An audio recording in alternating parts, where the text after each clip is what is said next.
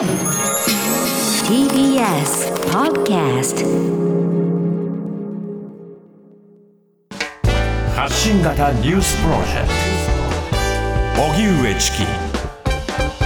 セッション。物価高で政府が対策本部を設置へ。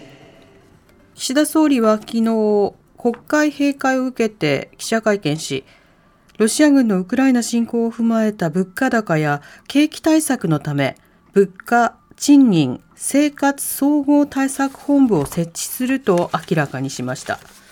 岸田総理は物価高騰について国民の生活、事業者の活動に大きな影響を与えている。事態を重く受け止めて対策を講じなければならないと語り電気料金の抑制と需給安定のため省エネと節電の徹底に向けた措置も早急に公表するとしました。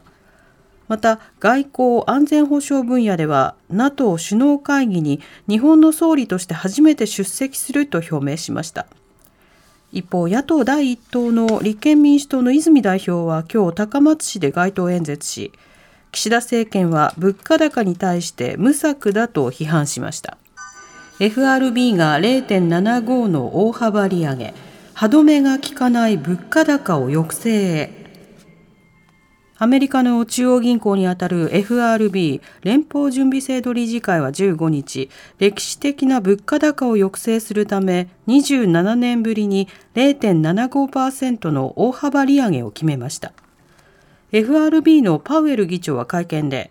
労働市場は逼迫し物価上昇率は高すぎると指摘。今回の利上げは通常のものではないとしていますが7月の次回会合でも大幅利上げを行う可能性に言及しています。一方今日の東京株式市場の日経平均株価はほぼ全面高の展開となり昨日の終値から一時600円高となる場面もありました。結局昨日に比べて105円ほど高い2万6431円20銭で取引を終えました。ウクライナ東部で激しい攻防戦、市民が避難できず。ロシアのプーチン政権によるウクライナ軍事侵攻、ウクライナ軍の司令官は15日、ロシア軍がルハンシク州北部に兵力を集中させており、同時に9つの方向から攻撃しようとしているとして警戒感を示しました。また東部の最後の拠点とされるセベロドネツクの市長は町にはおよそ1万人の住民が取り残されており、生活に必要な物資が不足するなど、人道危機に近い状況だと話しました。一方、ロシア国防省は化学工場から市民を退避させるための人道回廊をめぐり、ウクライナ側が停戦を守らず作戦を妨害したと主張しています。そのような中、アメリカのバイデン大統領がウクライナに新たにおよそ1330億円の軍事支援を行うと明らかにしたことに対して、ゼレンスキー大統領は謝意を示すとともに、さらなる武器供与を訴えました。また、ベルギーで開かれた会合では、ドイツが多連装ロケットシステムの提供を表明するなど、各国から支援の表明が相次ぎました。電車内で男子高校生に暴行した男に懲役3年の求刑今年1月 JR 宇都宮線の車内で男子高校生に暴行し顔の骨を折るなどの大怪我をさせたとして傷害と強要などの罪に問われた宇都宮市のホストクラブ従業員宮本一馬被告28歳の初公判が宇都宮地裁栃木支部で開かれました。宮本被告は喫煙を注意した男子高校生に暴行を加えた理由について注意をされてムカついたからと話したということで起訴内容を認めています。検察側は論告で動機は身勝手で極めて悪質と指摘し懲役3年を求刑。弁護側は深く反省していると主張し情状酌量を求めています。判決は来月19日に言い渡される予定です。国土交通省知床の沈没事故をめぐり遊覧船運航会社の事業許可を取り消し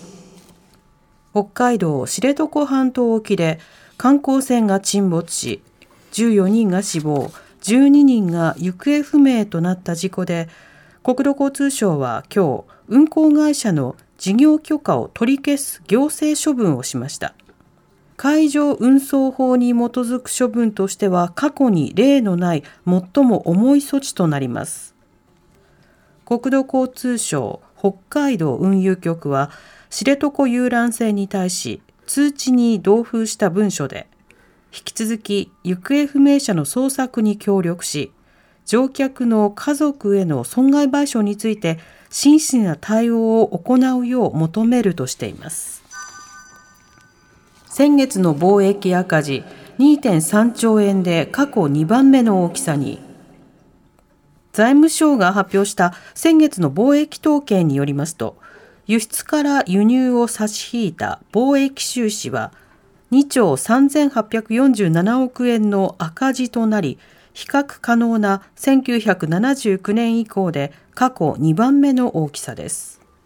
原油や石炭などエネルギー価格が上昇したことや円安が進んだことなどが影響して輸入額が9兆6367億円と過去最高となり輸出額を大きく上回っていて、貿易赤字は10ヶ月連続です。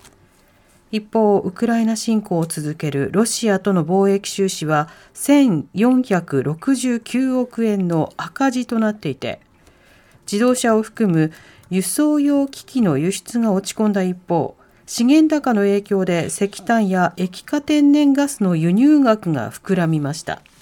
おしまいに株価と為替の動きです。